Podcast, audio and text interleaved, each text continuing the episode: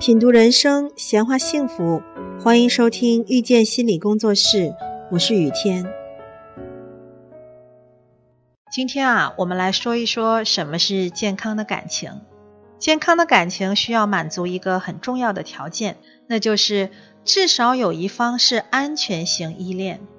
安全型依恋是指可以和伴侣保留适度的相处空间，并且能够有稳定的情绪。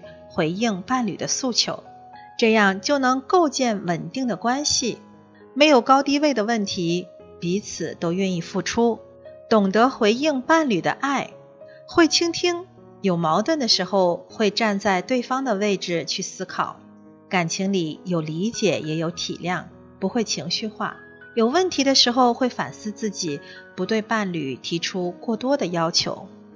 我们就用这个标准来看一看很多感情破裂的原因。从依恋的角度来看，大多数人啊是回避型依恋和焦虑型依恋。回避型依恋的人不懂得正向表达自己的感情，在伴侣靠近自己的时候想要逃离，对感情不信任，他们的内心啊非常渴望爱。可是，一旦伴侣靠近他的时候，他却会一步一步的后退。焦虑型依恋的人呢，就比较敏感，容易情绪化，害怕失去，内心充满着对感情的不安。他们爱的方式是控制伴侣，不懂得正向表达自己的诉求。这样的依恋模式构建的感情，会有太多的负面情绪。如果一方是回避型依恋，那伴侣呢就会感觉到始终走不到你的心里。你把自己和别人分得很清楚，你的内心里始终有一道墙，把伴侣隔在了墙外，就很难有好的亲密关系。那如果是焦虑型依恋呢，伴侣就会感受到你的控制欲、你的敏感，他就会感受到。有很大的相处压力。